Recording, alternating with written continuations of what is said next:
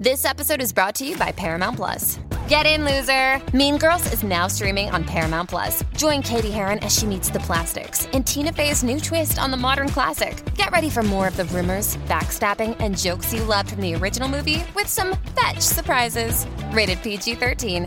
Wear pink and head to ParamountPlus.com to try it free.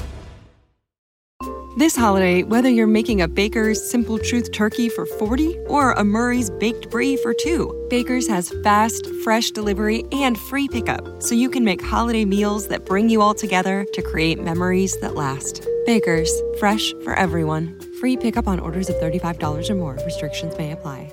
Choose from a great selection of digital coupons and use them up to five times in one transaction. Check our app for details. Baker's, fresh for everyone. Fuera de Series presenta el nuevo podcast Universo Star Trek con un servidor, CJ Navas, y con Dani Simón.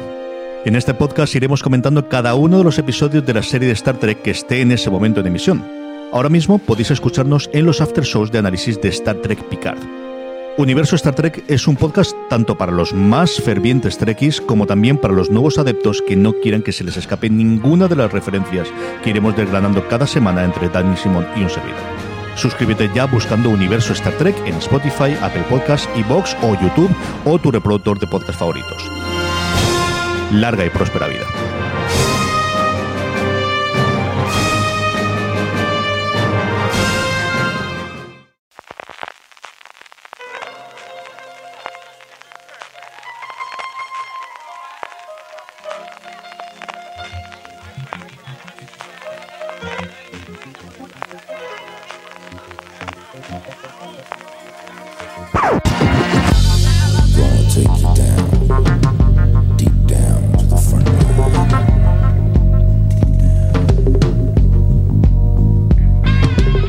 Bienvenidos a FDS Review, el programa de fuera de series donde cada semana analizamos, comentamos y debatimos sobre nuestras series favoritas. Yo soy Valentina Morillo y hoy me acompañan Álvaro Nieva. Álvaro, ¿qué tal? Con ganas de polémica. Ganas de polémica, que no lo he dicho. Vamos a hablar hoy en este FDS Review de la segunda temporada de Sex Education. Álvaro ya nos ha avanzado alguna cosa de por dónde va a tirar. Luego conoceremos qué se ven sus opiniones. Y la tercera persona que estará con nosotros es Miguel Pastor. Hola, Miguel. Hola, buenas. Tuve que decirle a Álvaro muchas veces que siguiese con la serie para llegar al día de hoy, ¿eh? Bueno, bueno, tenemos ganas de hablar de la serie, por lo que parece. Aquí Miguel presionando a Álvaro para que la viera, Álvaro ya avanzando que va a haber polémica. Pero bueno, vamos a empezar esta parte del FDS Review, que toca hacer la aclaración de rigor.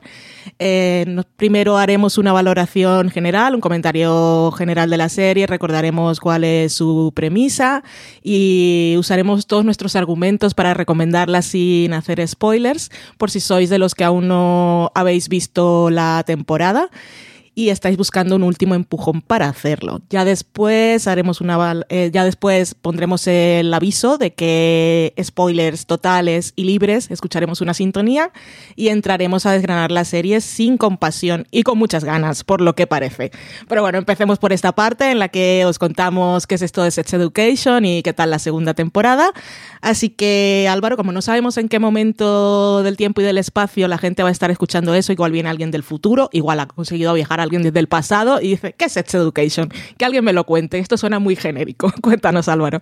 Bueno, pues a pesar de que el título parece que va a ser una, una serie porno, por así decir, eh, no, es para tanto, no es tan sexual, pero sí que, bueno, el título viene derivado de la premisa de la serie, que es, eh, nos presenta a Otis, que es un estudiante de instituto así un poco, un poco nerd, un poco no sé si poco sociable, pero sí que especialito, por así decir, que además vive con su madre, que es una terapeuta sexual que se llama Jean, que es el personaje de Gillian Anderson, conocida por todo por Expediente X.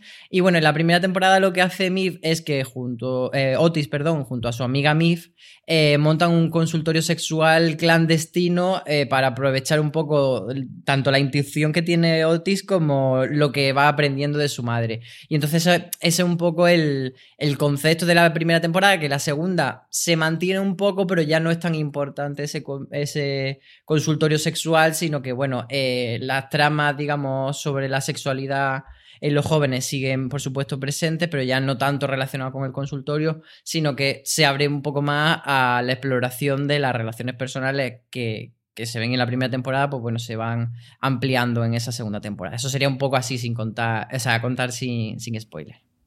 Sí, con eso sí tan, tan premisa y ese título tan descriptivo.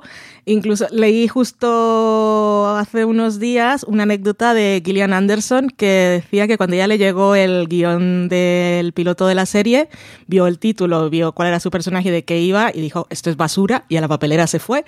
Y cuenta que fue eh, Peter Morgan, el creador de The Crown, con el que está trabajando ahora ella en la cuarta temporada de la serie, quien ah, con esto nos dejan entender que son amigos, que él se pasa por su casa, coge las cosas, cae en la papelera y que tiene mucha confianza, ¿no? Total, que él sacó el guion de la papelera y lo leyó y le dijo, oye, pero si esto está muy bien, me ha gustado mucho, yo creo que te va, que, que es un buen personaje para ti. Y entonces ella lo leyó y dijo, ah, pues tiene razón, el señor Peter, cosas de la vida, que son, son muy amiguitos. Pues eso, que es muy genérico ese título y ese del consultorio sexual, pues parece que es una cosa que no nos va a llamar la atención o que nos va a parecer un poco tonta o un poco estúpida, pero Sex Education, eh, aparte de eso, que es solo la premisa y que sirve para que se mm, aparezcan algunos personajes y cuenten un poco cuáles son sus inquietudes sus inseguridades, es una serie que habla de muchísimas cosas. De- es una serie que tiene conversaciones muy abiertas sobre la sexualidad, salud sexual, orientación sexual, prácticas sexuales. Se ven muchas escenas de sexo,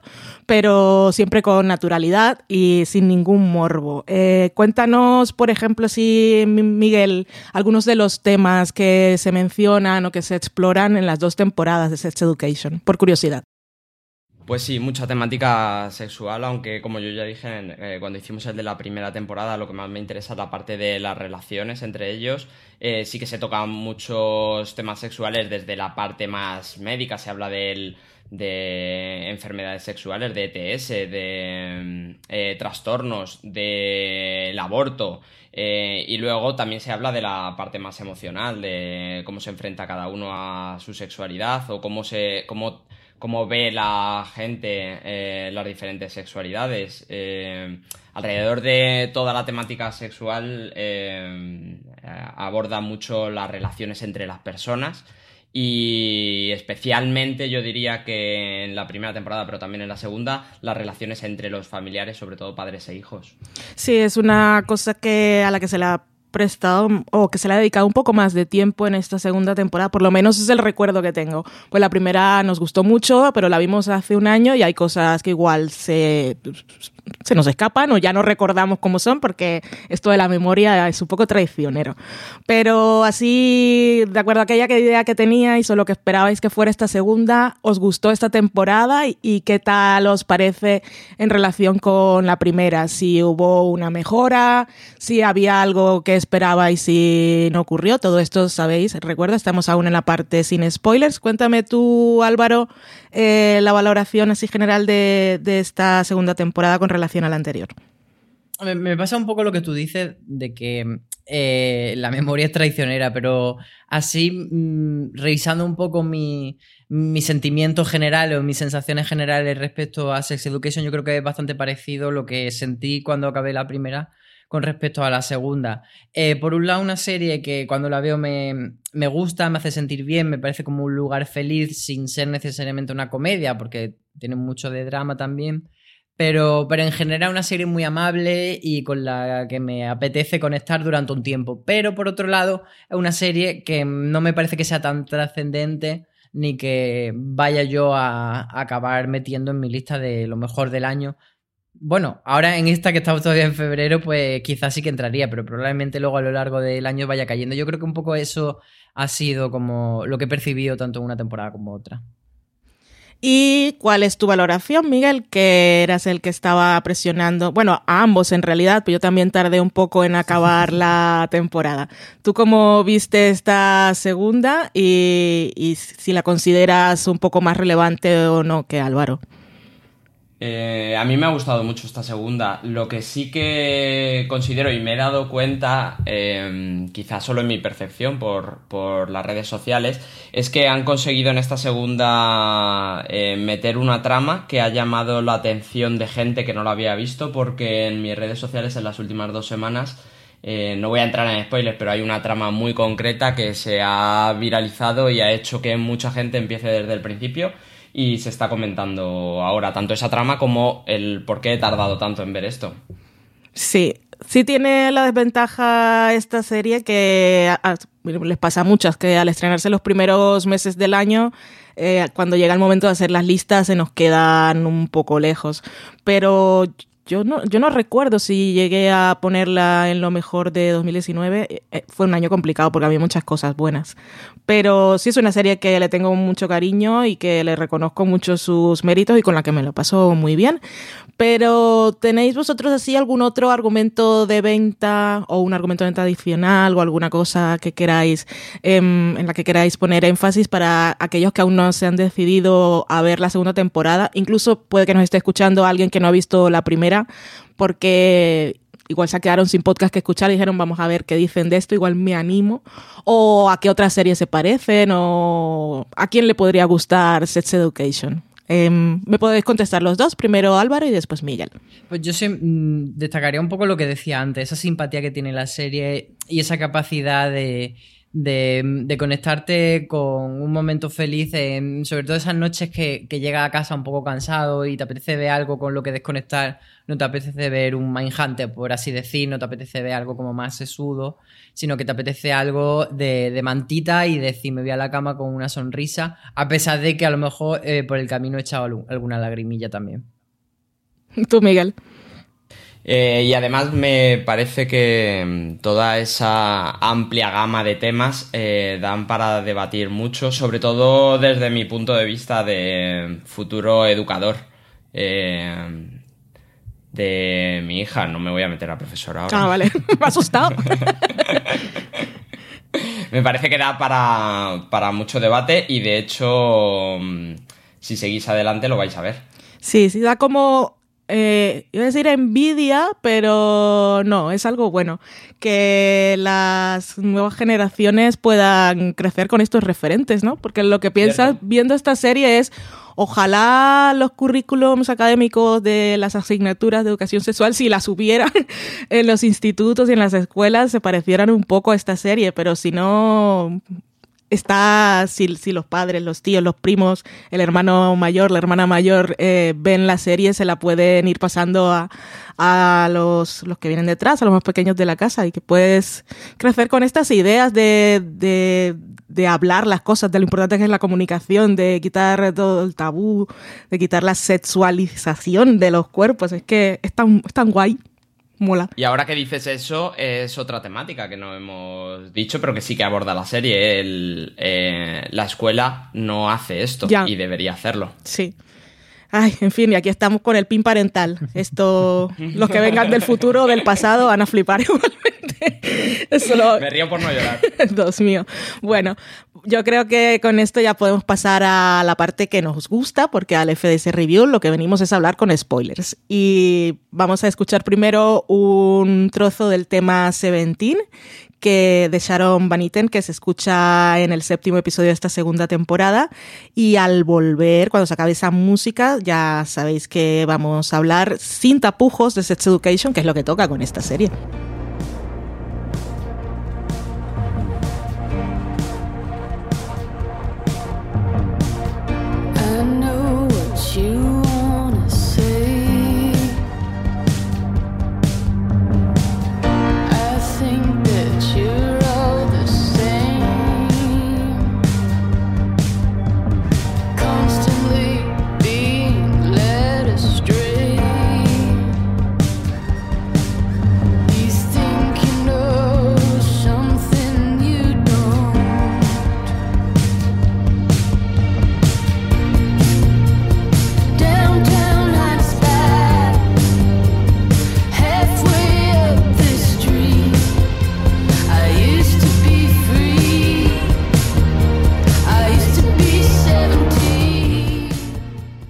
Bien. vamos a ver cómo hacemos esto, que creo que va a haber opiniones encontradas. Entonces, antes de entrar a comentar las polémicas, lo que no nos ha gustado, yo creo que tengo una pista de alguna cosa que por la que puede ir Álvaro, pero no sé, dejaré que me lo cuente él mismo. Pero vamos a empezar por las novedades de esta segunda temporada. Vamos a empezar tranquilos y luego vamos subiendo nuestro, nuestro ímpetu, nuestras emociones y nuestra pasión. Eh, nuevos personajes. Teníamos esta temporada a Bib, a, o Biff, a Rahim, a Isaac y yo incluiría también, aunque no estaba en el perfil de personajes, a la madre de Maeve, porque es un personaje nuevo, no es del instituto, pero ha sido un personaje importante. Entonces, a ver, ¿qué, ¿qué, tal os parecieron a vosotros estas incorporaciones? ¿Y qué nos cae bien, qué nos cae mal, qué os gusta de cada uno? Si os ha parecido bien que metan nuevos personajes o preferiríais que se centraran más en otros. Y primero vamos a empezar ahora con Miguel y Álvaro, entra tú cuando, cuando te dé vale, paso, porque, cuando acabe. Porque tengo muchas opiniones, así que... Podemos hacer aquí en lugar de darnos paso, pues empieza Miguel y Venga. aquí sin, sin, pisarnos, pues vamos haciendo Venga. conversación. Ábrele, Así que- Miguel.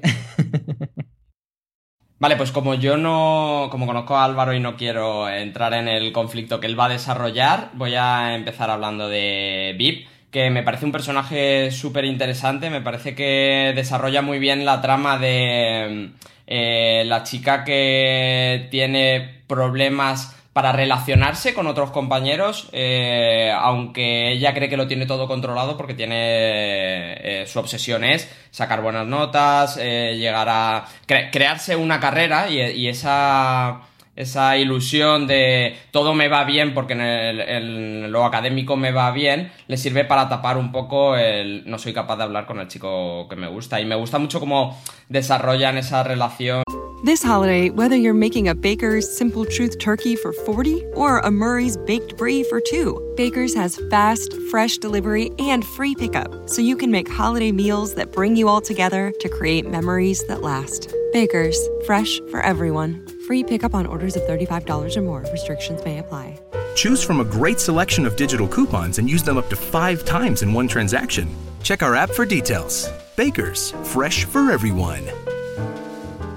¿Te preocupas por tu familia? Entonces, ¿por qué darles solo huevos ordinarios cuando pueden disfrutar de lo mejor? Eggland's Best, los únicos huevos con ese delicioso sabor fresco de granja, además de la mejor nutrición, como 6 veces más vitamina D, 10 veces más vitamina E y 25% menos de grasa saturada que los huevos regulares, además de muchos otros nutrientes importantes. Así que, dales los mejores huevos. Eggland's Best, mejor sabor, mejor nutrición, mejores huevos en la que se apoya en un compañero para yo te ayudo a aunque sea muy típica me, parece que la llevan muy bien el yo te ayudo a, aprender a desarrollar tu faceta como actor eh, y tú me ayudas a relacionarme con la gente. Eh, es un poco conflictivo que sí que es un poco típico y, y el final de esa relación donde ella eh, parece que quiere acercarse un poco a su compañero, pero ¿cómo se, cómo se llama él? Jackson. ¿Jackson? Sí, Jackson. Jackson.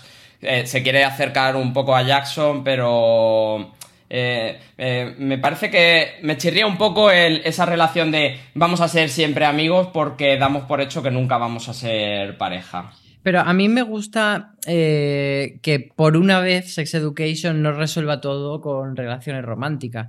Que esta relación esté basada en, el desarrollo de una amistad pura y una amistad de, apoyarse y complementarse y no en, pues eso, en lo, que, lo que suele pecar esta serie que al final todas las tramas terminan con el beso, con tal, o con lo contrario que es el desamor, pero tanto la de Otis con Miff como la de Ola con Lily, con, o en final todas van al amor y me parece guay que esta vaya hacia la amistad simplemente.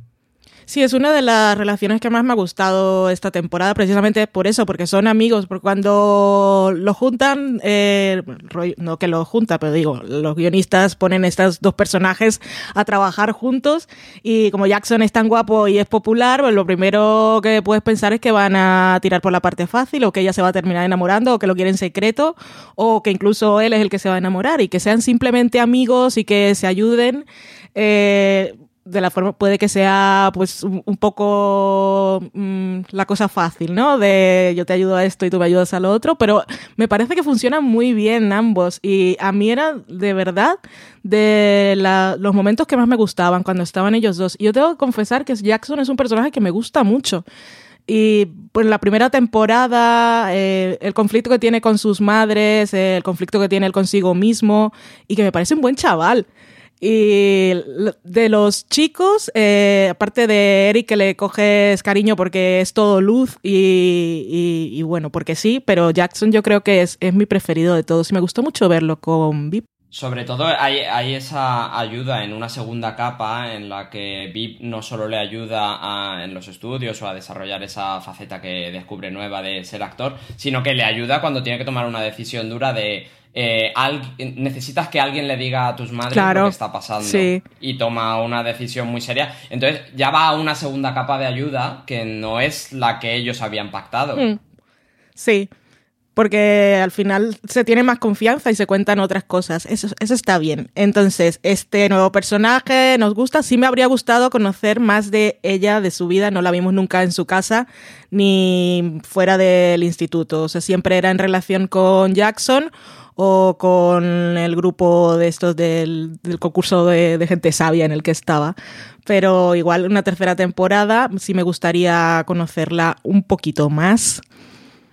Además, ahí tiene, en, lo que dices del concurso, también hace ella sobre todo, pero también los compañeros, como catalizador de la, de la el aprendizaje que necesita MIF, de eh, eres muy individualista, pues te echamos. Si quieres trabajar en grupo, te aceptamos, pero, pero lo que estás haciendo no nos interesa. Sí, claro. Entonces, a ver, dejamos la polémica para el final. Vamos con Maeve, entonces, en relación a dos personajes nuevos, que son Isaac y su madre, que es que la trama de Maeve es muy trágica. A mí esta niña, porque es una niña abandonada, en la primera temporada conocimos a su hermano, que vaya figura también, y en esta segunda llega su madre, que yo desde que apareció ya sabía todo, todo mal. O sea, yo la veía y dije, este es que no, es que no va a ser, me lo van a romper el corazón nuevamente.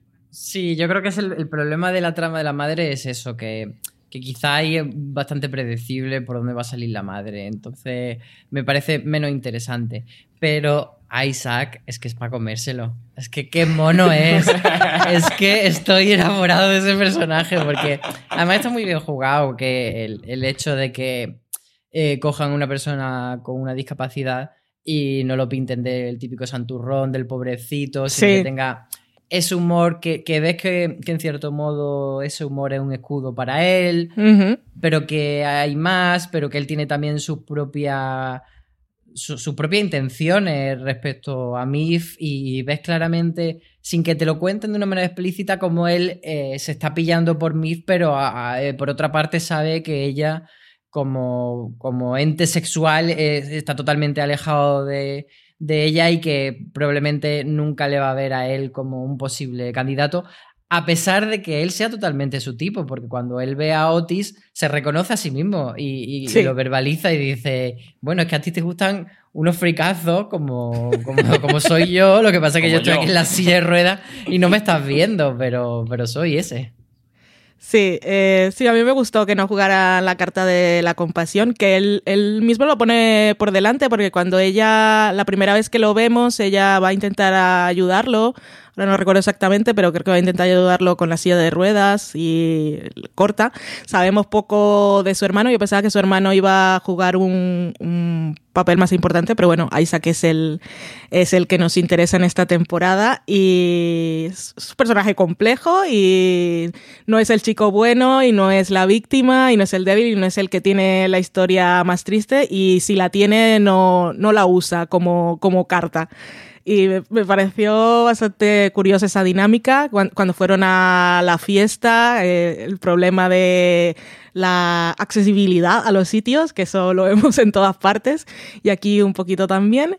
Y bueno, y Isaac con esa obsesión que tenía con Maeve, al final, pues tampoco tiene mucho que hacer, pues vamos a espiar a tu madre que tengo mala espina. Eh, un poco de te quiero ayudar porque no confío en ella, pero también algo, supongo, un poco de interés personal de quiero formar parte de tu vida y quiero llamar tu atención y quiero ayudarte. ¿Abrimos Eh, el melón del final o lo dejamos para luego?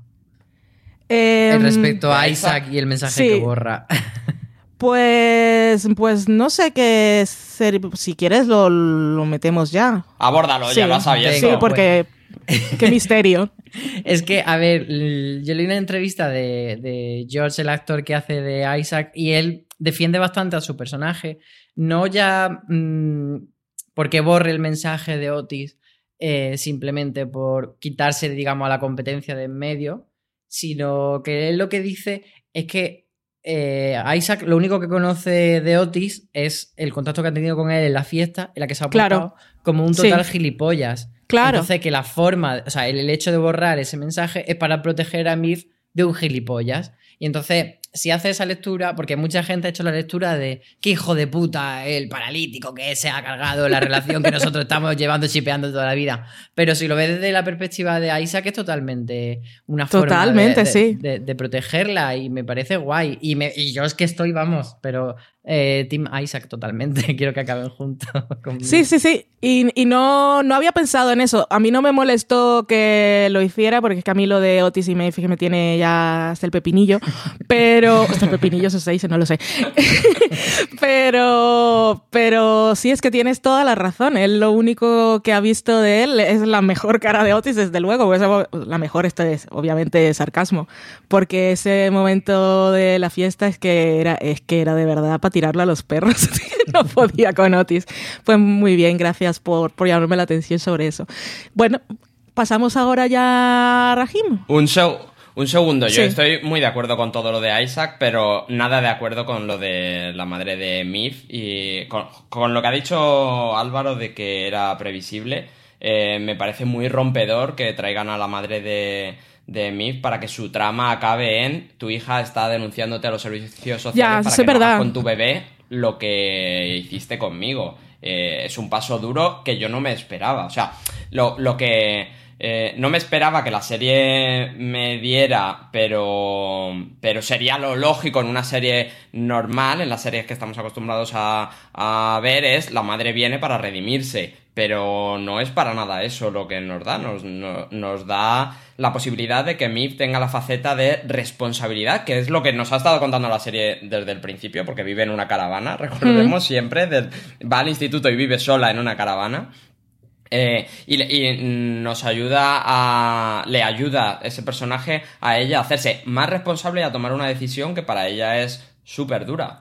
Sí, porque podría simplemente haber echado a su madre, pero se preocupa por, por la niña que es, que es pequeña y tiene que ser duro, ¿eh? Tener que llamar y denunciar a tu propia madre. O intentar ayudarla eh, por enésima vez, Sí. venga, vamos a apuntarte a. Sí, sí, sí. Sí, ha estado muy bien eso. Pero bueno, pasemos ya a Rahim, porque no sé si nos vamos a extender mucho. eh, así que vamos, vamos a quitarnos ya de encima.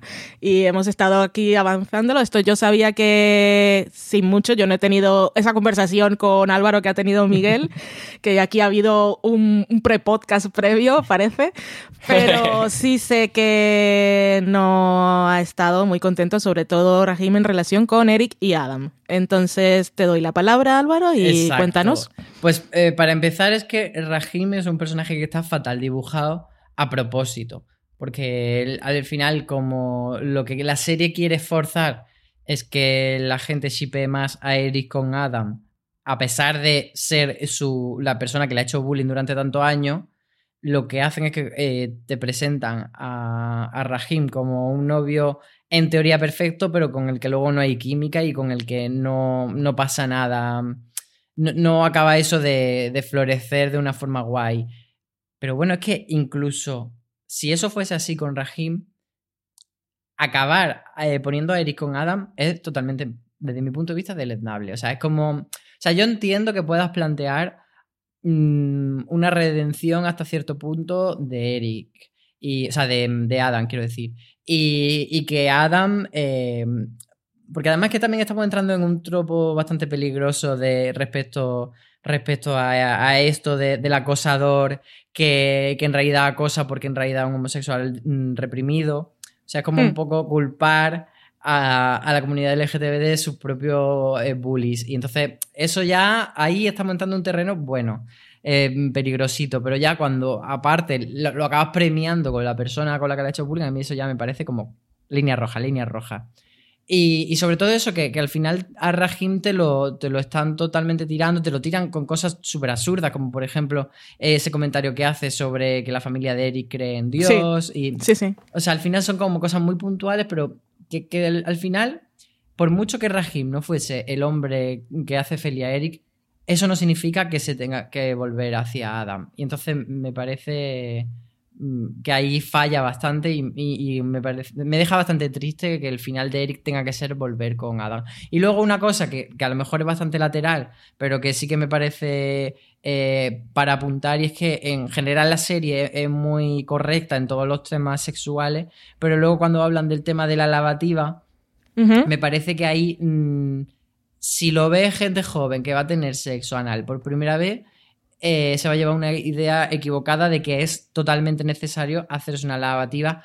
Y lo siento, cariño, si estáis jugando con culos, en los culos hay cacas.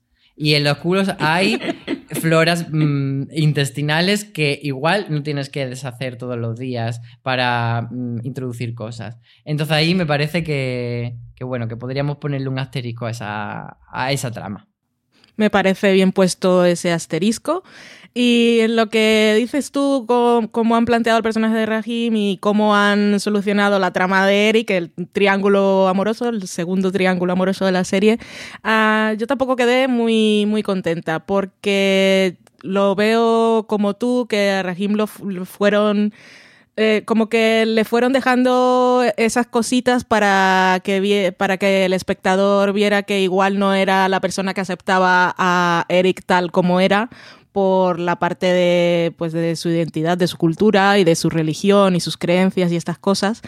Y a mí lo que no me gustó fue precisamente eh, el final, sobre todo después me, me gustó que tuviera esa conversación con Otis, Eric, y que se dejara claro que Adam era, o sea, que la relación con Adam era problemática por, porque lo había estado torturando durante mucho tiempo y era una persona que tenía una homofobia interiorizada y, y la descargaba toda contra él. O sea, que ese, o sea, tenía que tenía que evolucionar mucho la cosa para que fuese una relación sana, porque se tenía que aceptar primero él y luego, y aunque le pide perdón y todas esas cosas, es que ese gran acto de, de demostración pública de amor, que es como muy típico de la cultura americana sobre todo, y de las comedias románticas, esas declaraciones de amor en frente de un montón de gente y en los partidos de baloncesto y en todas esas cosas.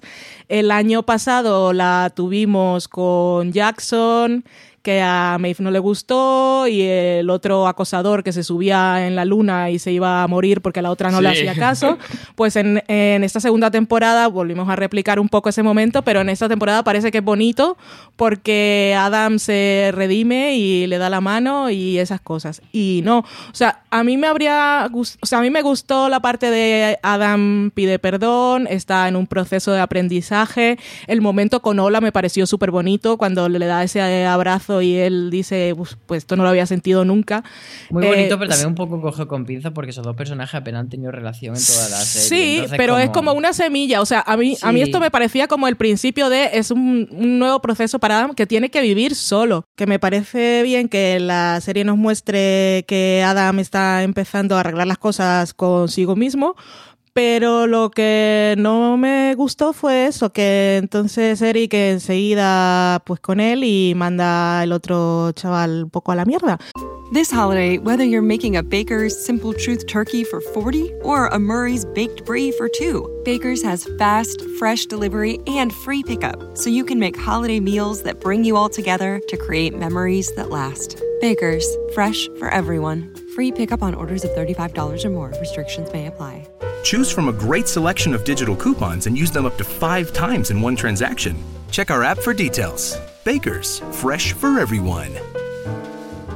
Si estás buscando un buen podcast de análisis y debate en tu idioma, te invito a que escuches Pulso y Péndulo. Yo soy Carlos Curbelo. Y yo soy Fabiola Galindo. Todos los jueves analizamos temas de actualidad en Estados Unidos y Latinoamérica. Fabi y yo no siempre estamos de acuerdo, pero sí tenemos un objetivo común. Queremos servir como antídoto contra las noticias falsas y la polarización. Pulso y Péndulo. Busca nuestros episodios en Apple Podcast, Spotify o en tu aplicación favorita que podría decidir que Rahim no es la persona que le guste, pero no cambiar el uno por el otro.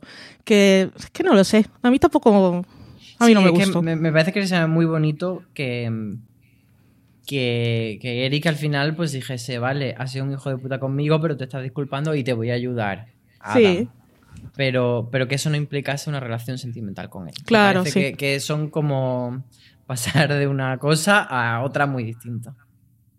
Sí, también es un poco conflictivo como presenta a eh, la serie eh, a esa comunidad gay, donde eh, ya no solo en el pueblo que es pequeño, sino que en el microcosmos del instituto hay cinco gays. el experimentado que está con el virgen y él con los otros dos. Entonces también esa propia disyuntiva le lleva a elegir entre el que te pegaba o al que no quieres. Sí, Sí, bueno, no nos ha gustado mucho esta parte. Al final no ha habido polémica. Estábamos todos de acuerdo y Álvaro incluso nos, ha dado más luz. es que la, polémica venía porque yo eh, cuando hablaba con Álvaro le decía que estoy de acuerdo en, en, todo lo que vosotros habláis de Rahim, pero no me parece mal que sea un instrumento para hacerle avanzar a Eric en su historia eh, estoy de acuerdo que es muy claro que la serie te lleva y los guionistas, el guion te lleva a esta pareja no pueden estar juntos, pero me parece bien que se le use como instrumento para hacer ese avance. Lo que no me parece bien es nada de Adam. No, no, no es que no, no quiero ni que, ni que se redima. Eh, no, no me vale esa historia de mira, mi padre. Y, eso que su padre para mí es el mal. O sea, en el, en el universo Sex Education no, se puede ser peor persona que, que el padre, Michael. Que luego, si queréis. Sí, además es el único personaje verdaderamente malo. Es como el, la cabeza de turco, totalmente. Sin dobleces. Mm. Es, es el mal, mal. Sí, bueno, podemos hablar ahora un poco de, las relaciones con los padres o de los padres o los adultos de la serie, que en esta temporada creo que también los hemos visto un poco más. Empezando por ese padre de Adam, que cuando apareció la madre de Adam en el consultorio de Jean, em, me gustó lo que se hizo con ella porque mm, al final nos mostraron un poco pues eh, que las mujeres en edad madura son madres, tienen un hijo adolescente y siguen teniendo deseo sexual y ver a la mujer con su juguete sexual en el baño fue un gran momento y verla por la noche bailando y todo eso. Pero yo cuando ella entró pensaba que la cosa iba a, tratar también un poco de, esa represión de su marido y que se iba a explotar un poco esa parte y no fue así. Em, ¿Vosotros os esperabais eso o, no se os pasó nunca por, la cabeza? Sí, yo pensaba que un poco sí que iban a tirar por ahí, pero es verdad que, rápido se quita el marido de encima y te lo, te lo tira hacia otro lado que, mm, vale, ahora que he conseguido quitarme la venda de los ojos, como eh, cuáles son los pasos que tengo que hacer para construir mi vida de cero en un momento de mi vida en, el que pensaba que no tenía que, iba a tener que empezar de cero. Y, sí que es verdad que es muy bonito como Maureen va pues eh, construyendo eso de, esa timidez que tiene cuando visita a Jim por primera vez, pero reconoce que en ella puede ser como como esa figura casi de admiración que, la puede llevar hacia adelante. Y, esa escena de las dos borrachas bailando es que es maravillosa. A mí me gustó mucho, la verdad. Sí, sí, fue una de las, de las amistades bonitas de esta temporada. Cuéntame, Miguel. Creo que esa relación no se podía abordar como, como decís, porque está lastrado, el personaje está lastrado por eso que hablábamos antes, porque es el mal en sí. Entonces, cuando ella eh, intenta reavivar esa pasión y baja con el camisón y él le dice anda quítate eso, mm, lo, lo único que puede pasar es o le deja o va por la plancha y le abre la cabeza. No, no, no tiene él esos dobleces para abordar hay un problema en nuestra pareja, vamos a tratarlo. Sí, pero bueno, en una tercera temporada igual también hará falta una conversación de Maureen y Adam, que Adam también tiene que, con su padre, hacer una cosa más complicada, tendrá que empezar por ahí. Pero bueno, más padres, ya hemos hablado de Maeve y su madre. eh, los otros que quería mencionar, no nos extendamos mucho, mucho, porque habrá más cosas que comentar, pero sí la conversación de Jackson con sus madres, bueno, especialmente con una de ellas. Eh, y em, quién más, Otis y, su padre, que lo tuvimos por ahí en esta temporada. A ver qué, qué- qué- qué os pareció todo eso. A ver, le voy a dar a Álvaro que nos hable de Jackson y su madre y tú Miguel sigues después y hablemos un poco del padre de Otis y esa conversación de Otis al final de si va a ser como su padre y esas cosas. A ver, ¿qué, qué os parecieron estas dos tramas?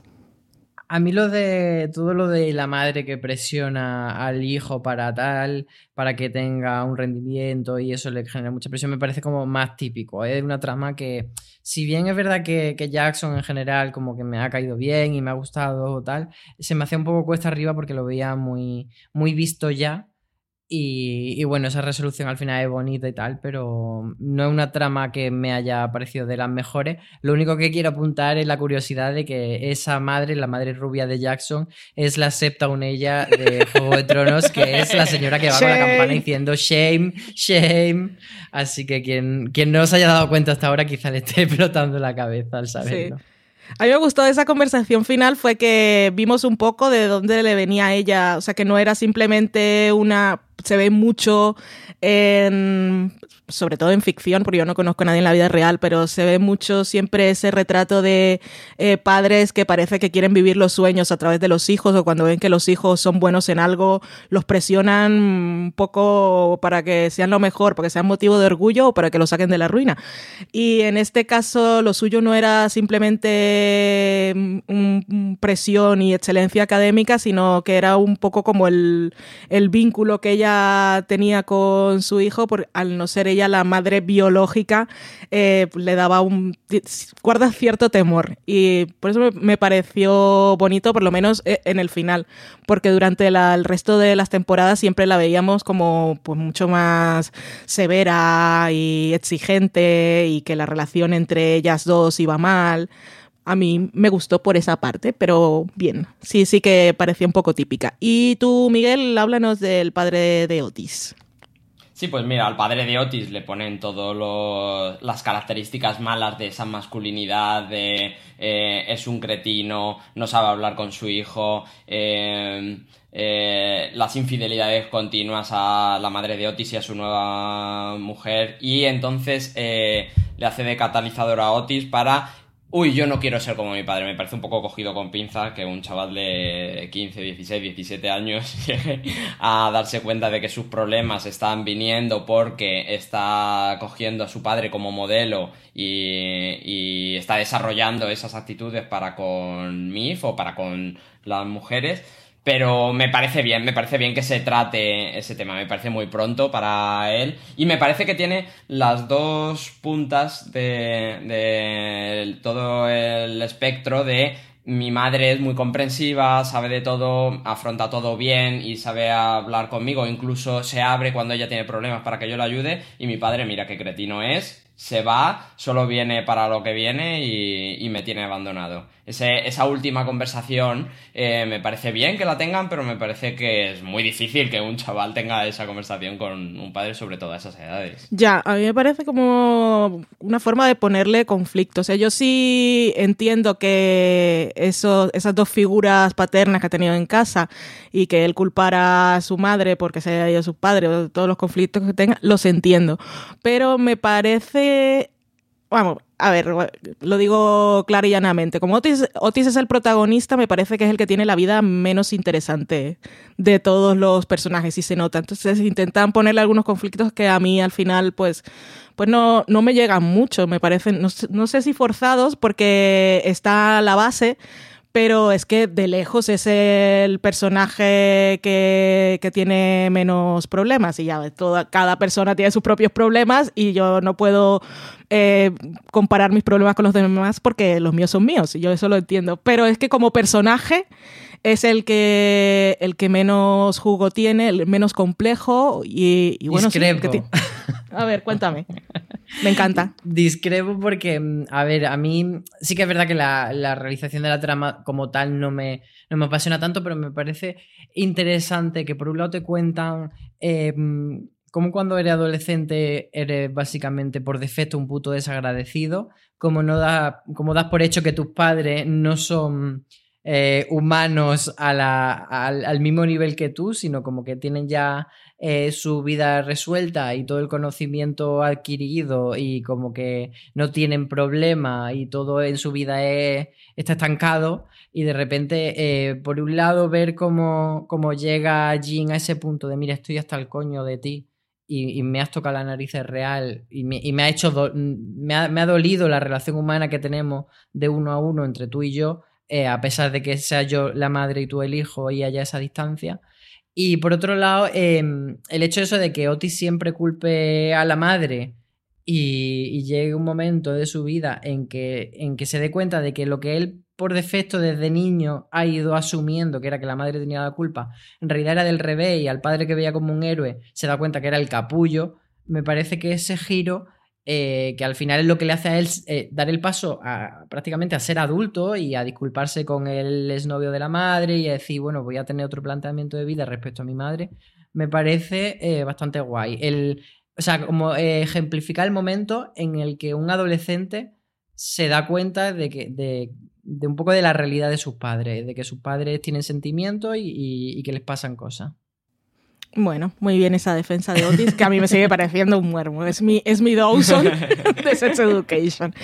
Y mencionar ahí que vimos un poco de la casa de Aimee, que, que bueno, qué pena, que cuando ella tiene un problema le gustaría poder hablar con su madre. Y el caso diferente de Otis, que tiene a su madre ahí y no habla con ella, eh, ella no puede, porque su madre pues tiene, tiene sus propias historias y tiene su botella de alcohol y tiene pues esas cositas que es un poco triste.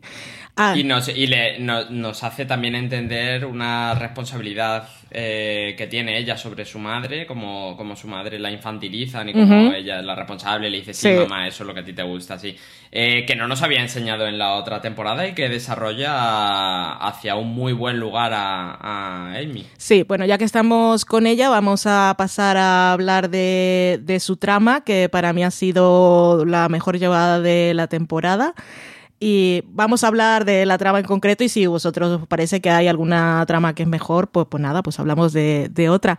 Pero me gustó, me gustó mucho cómo, cómo lo hicieron, pues ya desde el principio, porque nos plantearon una, una agresión sexual que puede ser muy común, que la gente le da poca importancia, igual que alguien se masturbe y, y te deje los restos en el pantalón, no es algo que nos ha pasado a todas, pero no, no el hecho de, que nos quede la mancha en el pantalón, pero se han visto muchas historias y todas estas cosas que no implican que te cojan por la noche y te violen en un callejón son cosas que incluso a las mujeres se nos ha enseñado un poco de, mira, son cosas que pasan y te olvidas y le pasa a todo el mundo y no tiene mayor importancia, pero dejan secuelas porque, porque no es algo que te debería pasar nunca.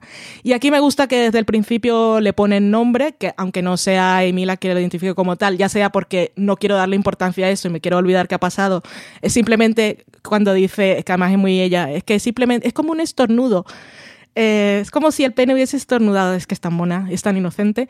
Eh, me gusta, ya que no tiene a su madre, por lo menos tiene a Maeve, que el día de su cumpleaños elige, ya sé cómo celebrarlo, vamos a la comisaría, que te muestren en la comisaría que hay personas que están preparadas, todo eso está bien, pero luego que te muestren cuáles son las consecuencias que puede dejar en el día a día de, de cualquier persona que le ocurran estas cosas y luego esa resolución final que te hacen un poco el el club de los cinco en versión feminista, con todas las mujeres que por fin encuentran un punto en común y al final la ayudan a ese momento de solidaridad subiendo al autobús. Bueno, es que es todo tan bonito.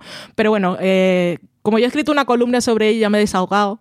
Entonces quiero que seáis vosotros lo que, los que me contéis qué, es lo que más os ha gustado, lo que más os ha emocionado, eh, lo que os parece que ha hecho bien. Empiezas tú, Miguel, y luego tú, Álvaro. Me parece muy interesante eh, un poco ese trasfondo que hay en, Primero, Amy se desarrolla más lo que decíamos en la primera temporada de que ella no ha tenido ninguna educación sexual, entonces eh, ahora, se, ahora descubrimos que su madre no se la ha dado porque está con las pastillas y la botella, pero también en la primera temporada descubrimos que todo lo que sabía del sexo lo había aprendido del porno. Y... Eh, me parece un buen personaje para desarrollar justo esa trama porque nos demuestra que ella no sabe enfrentarse a eso porque no se le ha dado herramientas.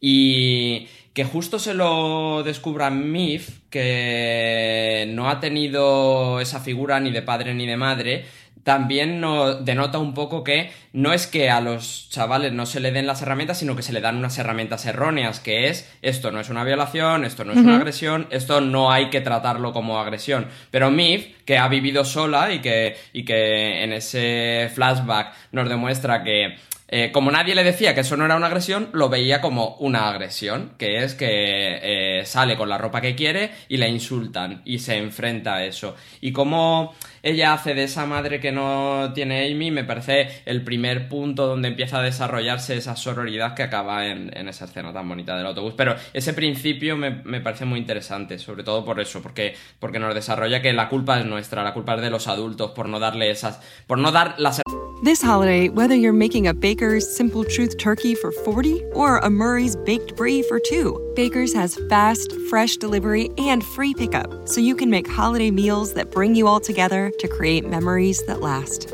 Baker's, fresh for everyone. Free pickup on orders of $35 or more. Restrictions may apply. Choose from a great selection of digital coupons and use them up to five times in one transaction. Check our app for details. Baker's, fresh for everyone. herramientas correctas y no solo eso, sino dar las incorrectas, sobre todo a las niñas. ¿Tú, Álvaro? Yo creo que, también esa, eh, ese punto de que eh, Amy no lo, no lo, percibe como agresión y Mif sí, está muy bien llevado porque, por un lado, no sabes si, si Mif. Eh, como decías tú, Valen, se está, mm, lo está negando para protegerse porque quiere como dejar, negar el problema. Sí, ella, Amy no sabe si lo, si lo está negando por eso o si lo está negando porque por educación, pues eso, lo, intenta minimizar porque siempre le han dicho eh, lo contrario. Y creo que un poco también reflejo que Mif sí que lo vea de de la generación que viene ahora, de, o sea, si nosotros estamos más en los 30, los chicos que están ahora en los 20, que, son los potenciales, además, espectadores de Sex Education en muchos casos, pues bueno, una generación mucho más despierta en cuanto a, estos temas y me parece que MIF representa eso. Eh, de, que antes esto eh, no se consideraba, pero ahora sí. Y te voy a llevar a, a, denunciarlo. Me parece muy bonito. Y luego me parece también muy bonito el hecho de que eh, no juegue eh, las cartas fáciles de la sororidad la, serie, sino que esté uniendo a, varios personajes que, no se soportan. Yo creo que esto lo comentaste tú, Valen, en, tu columna, que me gustó mucho. Eh, el hecho de que ellas, probablemente cuando pase esa escena del autobús, no sean, no vayan a ser, o sea, no te lo resuelve como y ahora son las mejores amigas para siempre, sino que encuentran ese punto en común, se apoyan se, tienen ese momento de unidad y luego cada una sigue y, van a seguir teniendo esas diferencias, pero en eso se reconocen mucho. Y, yo creo que, la escena del autobús es algo que, mm, que en cierto modo en ese episodio ya sabes que va a suceder o que lo puedes prever, pero aún así es tan bonito que es imposible que no, que no se te caigan los lagrimones. Sí, es muy bonito, a mí me tocó bastante. Yo quería comentar una cosa que quizá hemos pasado por alto. Mira, os voy a soltar el rollo. El, consentimiento es algo a lo que la serie le da mucha importancia. Toda la que se merece se verbaliza en muchas ocasiones y yo sé que lo tienen muy claro. Pero hay un momento que, sobre el que, al que me gustaría volver para comentarlo con vosotros. Yo no sé si no se fijaron en las implicaciones de una situación en particular. Me refiero al encuentro sexual entre Otis y Ruby, cuando Otis pierde la virginidad después de ese día de fiesta que estaba borracho. El día después ellos tienen un momento muy cercano, que es bonito, conocemos un poco más a Ruby, tienen esos momentos un poco de humor, no va a buscar la, la pastilla el día después. Pero lo que yo quiero decir es, cuando ellos se despiertan y Otis no recuerda lo que pasó, él enseguida le pregunta a ella si estaba consciente, si le dio su consentimiento y ella dice que sí. Hasta ahí todo perfecto. Pero mi pregunta es, ¿y él? Eh, no me estoy refiriendo a que sea un abuso, sino que lo que quiero comentar es que eh, está muy bien que todos seamos súper conscientes de la importancia del consentimiento y ahora, a diferencia de hace unos años, sabemos identificar muy bien cuando una situación es problemática, eh, sobre todo cuando quien está en situación vulnerable es una mujer, hablando de una relación heterosexual, ¿vale? Pero no cuando es un hombre. Como que sigue existiendo la idea de que los varones siempre están dispuestos a mantener relaciones sexuales, que para ellos siempre es un tanto. Eh, nos pasó en Mad Men, eh, se mostró esa situación, lo vimos el año pasado en Fossey Verdon, y aunque aquí no es un abuso como tal, es simplemente dos estaban borrachos y tuvieron sexo y, y, ya está, no estoy diciendo que Ruby haya abusado de él, ni mucho menos, sino lo que quiero es que pensemos si la situación hubiese sido al contrario, cómo lo hubiésemos leído. Si en lugar de Otis quien no recordara fuera ella, yo creo que habríamos leído la situación un poco problemática. Y simplemente es que, que la serie, eh, cuando hablan de ello al día siguiente, cuando le habla con Eric, eh, y sabe que no recuerda, es como que lo único importante es, ya has perdido la virginidad, ya has mojado, pero nadie le pregunta a él en ningún momento si, si está bien, así como él le preguntó a ella. Y no sé, yo siempre estoy como muy alerta con esas cosas, yo no sé si, si vosotros veis algo o simplemente a mí se, se me va un poco la pelota. Mm, yo, sí, lo veo totalmente. O sea, eh, es lo que tú dices, como estamos acostumbrados a, que, eh, digamos, el peligro siempre esté eh, para las mujeres y por eso siempre somos tan. siempre subrayamos tanto que el consentimiento tiene que estar en ese lado, pero es totalmente cierto que el consentimiento en una relación siempre tiene que ser por las dos partes, sean hombre-mujer, hetero, homo o lo que sea. Em, y, sí, es verdad que es menos problemático por, eso, pero, pero sí que esta, esa lectura eh, me parece muy interesante y me parece que sí, que, que al final en, otro contexto mm, podríamos haber leído como no una violación, pero bueno, sí que te ha aprovechado de una persona que estaba eh, no estaba en condiciones y te ha acostado con esa persona que quizá, pues a lo mejor no te tendría que haber acostado porque no estaba para ello. ¿Tú, Miguel? Yo no lo había leído y lo leo ahora que tú haces hincapié sobre ello. Y además, eh, eh, creo que se basa en, esa idea que tenemos de la, absurda idea de la importancia de la virginidad y en, Otis, que sí que está desarrollada esa trama, porque él sí que le da mucha importancia a perder la virginidad y a colocarlo todo muy bien y a, que, y que sea un momento especial. Y justo aquí lo hemos saltado cuando la serie estaba llevando otra cosa y no nos hemos dado Yo no me he dado cuenta de que eh, ha pasado por su pérdida de la virginidad sin mm, preocuparse por cómo fue, ni... ni... Lo, que le preocupa es, claro, eh, he hecho algo mal para contra ti, pero él eh, es tan así que ni siquiera él piensa en ello. Sí, sí, sobre todo por lo que dice Miguel de que, de que para Otis no es como para otros chavales que dicen la virginidad algo que me quiero quitar así como una tirita cuanto antes mejor, sino que algo que él le ha dado mucha importancia durante mucho tiempo y ha querido que sea un momento bonito que al final se ha perdido. Bien, pues bueno, me ha gustado que hablemos un poquito del tema, que me, me, parecía importante llamar un poco la atención sobre él, sobre todo para estar atentos siempre. No sé, a mí a mí me no sé, es una cosa que siempre me molesta en la ficción, que aquí no es que lo hayan hecho mal, o sea, bueno, ya hemos hablado todo el tema, pero sí me habría gustado que el día después alguien, solo una pregunta, solo que alguien le hubiese preguntado a él eh, cómo se sentía, si le había parecido bien, eh, me habría parecido una buena forma de solucionarlo. Pero bueno, dejemos ya estos y temas. Y para la vida real yo creo que también es un buen consejo. Eh, sí. no asumir siempre que mojar eh, es una proeza y, que durante las relaciones sexuales preguntar ¿estás bien? nunca está de más. No, nunca está de más, es, es lo que hace falta. Te está gustando, no está, o sea, nunca se es demasiado pesado. No, no, que parece, hoy que preguntar y hablar no, no es Sí. sexy, no, no. Cuando, cuando, sin embargo, hay una trama paralela que donde, donde Amy eh, le dice a su pareja de ahora que no quiere tener relaciones y que pare y que traiga una peli sin decirle por qué y ahí él, él, eh, le guarda el respeto de ni siquiera me estás explicando Sí, por qué, sí, porque sí. ella en, en- en ese conflicto se está apoyando en sus amigas y no en él, no lo está tratando en, en la pareja. Y él Ya. es más mono, el pobre. Sí, sí, sí, a a mí me gusta mucho. Es, es una, es una buena relación. Eh, bueno, vamos a cerrar ya, que hemos comentado bastante. Vamos a dejarlo el comentario en el, en el cliffhanger que nos ha dejado la temporada, otra vez con el mismo cliffhanger, que es Maeve y Otis no se encuentran. A ver, vamos a hablar un poco de ¿Qué, qué, qué os parece a vosotros que esta sea la relación que plantee la serie como, como la central, un poco la Rosie Rachel de Friends, eh, son Maeve y Otis que nunca terminan de encontrarse y, y eso, que hayan elegido dejarnos otra vez ahí con esa intriga y el final alternativo que se rodó por ahí. Bueno, de esto cuéntanos tú, Álvaro, un poquito. Bueno, el final alternativo es eh, simplemente que Ben Taylor, el director de la serie, rodó, pero por su cuenta y riesgo, sin consultárselo a, la creadora y guionista de la serie, eh, como unos planos más en los que, pues eso, cuando Otis y Miv se quedan ahí por el, por el parking, cada uno, por el parking de caravanas, cada uno mirando para un lado, pues como que rodó un plano en el que parecía que se, que se encontraban y se miraban y se sonreían y, tal, pero era un final que, que rodó él porque le dio la gana, pero que no, no iba a llegar a ningún lado.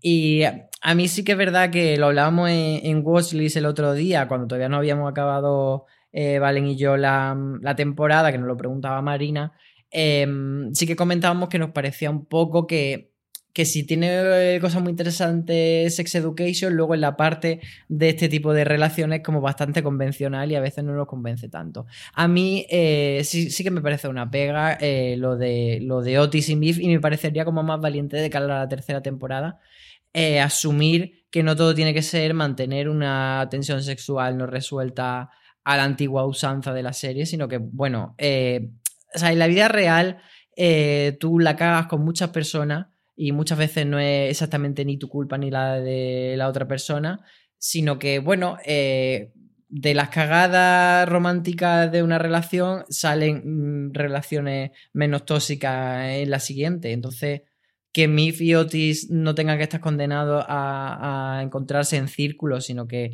eh, aprendan una lección y pasen a la siguiente, sería, yo creo que mejor que estar, pues eso, dando vueltas sobre sí, sí, sí, no. ¿Tú, Miguel? Me parece bien que no se encuentren. Me parece bien el símil de Rachel y Ross, porque también creo que Rachel nunca debería haber acabado con el cretino de Ross. Y el, el- el- y esta pareja es que no me interesa, es que no me lleva a ningún sitio. Y no culpo a la, a la serie de esa tensión porque no los ha juntado. Si le voy a dar la oportunidad de que si en una tercera eh, temporada les lleva cada uno por su camino, lo compraré completamente porque eh, este camino les está llevando a una cosa que es lógica, que es esa tensión que tienen entre ellos y él eh, a, a Otis también le ha servido para dejar su relación con Ola que no iba a ninguna parte y que ya lo dijimos en el final del, de- del otro review que hicimos de la primera temporada eh, y les ha puesto en caminos un poco separados y le veo todo el sentido del mundo.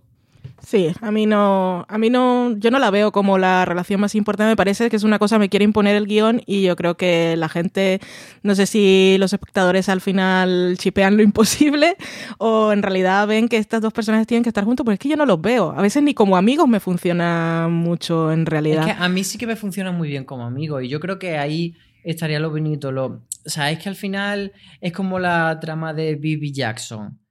En cierto punto tú piensas, ay, que se van a liar, pero cuando no se lían y se dan el abrazo como amigos, dices, es que es mejor. Sí. Entonces yo creo que, que con Otis y con Miv pasaría parecido, que cuando sean capaces los dos de superar ese, ese crash y esa eh, atracción sexual y digan, vamos a complementarnos como amigos, ganarán mucho más que, que si se enrollan y se acuestan. Ojalá. Sí, yo, si hay que ponerse a sipear, yo prefiero sipear a Lili y a Ola o a los profes. los profes, sí. los profes yo, son muy a- divertidos. Yo sipear, sipear, sipeo a Mif con Isaac, por supuesto. Ah, eso tampoco va a ningún sitio. Hombre, Ah, ah. que no. Ese chico con la lengua puede hacer muchas cosas. Bueno, bueno, bueno, bueno, bueno. Yo iba a añadir algo, pero yo lo voy a dejar aquí porque, porque es el mejor final. Cualquier cosa que yo pueda decir es irrelevante. Pues hemos llegado con esto. Podríamos decir muchas más cosas, pero no podemos hacer programas eternos porque valoramos mucho el tiempo de nuestros oyentes, que ya lo que nos dedican está bien, así que no vamos a robarles más. Eh, hasta aquí ha llegado nuestro comentario de la segunda temporada de Sets Education. Eh, os recomendamos contenido que tenemos de la serie en la web, ese final alternativo del que hablaba Álvaro. Eh, tenemos sobre la escena del autobús un artículo de Marina sobre la música que suena, la canción que suena, que está muy bien elegida en esa escena. Yo escribí una columna y también tenemos una crítica. Y bueno, ya sabéis que en fuera de series.com tenemos muchísimas cosas de todas las series, de las series que os gustan, de las que no os gustan, para que digáis que estáis en desacuerdo con nosotros, de todas esas series que están por llegar, de series que aún tenéis por descubrir. Y por supuesto, en nuestro canal de podcast eh, tenemos un podcast cada día de la semana y ahí tenéis muchísimos para escuchar viejos y todo lo que venga. Os podéis suscribir en iTunes, en Apple Podcasts, en Evox, en Spotify y podéis buscarlo directamente en Google, que os salen en reproductores de MP3, lo que de MP3, de podcast. Bueno, en fin. Qué viejo esto. Podéis buscarlo en el En Discman. el minidisc. Ay, en fin. Bueno, eso, fuera de series.com para todo en la vida. Muchísimas gracias por acompañarme. Gracias, Álvaro.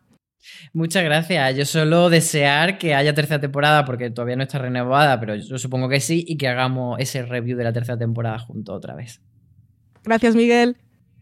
Muchas gracias a vosotros. Y yo recordarle a la gente que la mejor decisión cuando estás estresado tampoco es reventar cosas con palos, ¿eh? Aunque quede muy bonito en la pantalla, igual no es lo mejor. Y si lo hacéis, pues con las gafas de protección. Eso siempre. Pues muchísimas gracias a todos vosotros por escucharnos. Y como nos dice CJ Navas, tened mucho cuidado ahí fuera. Gracias.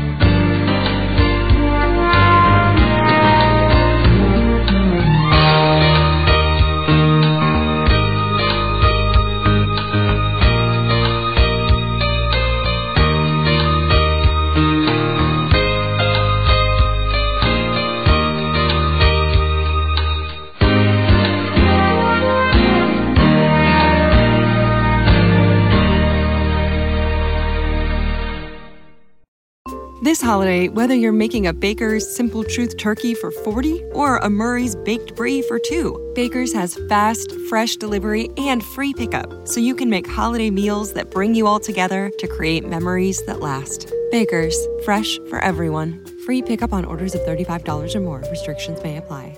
Choose from a great selection of digital coupons and use them up to five times in one transaction.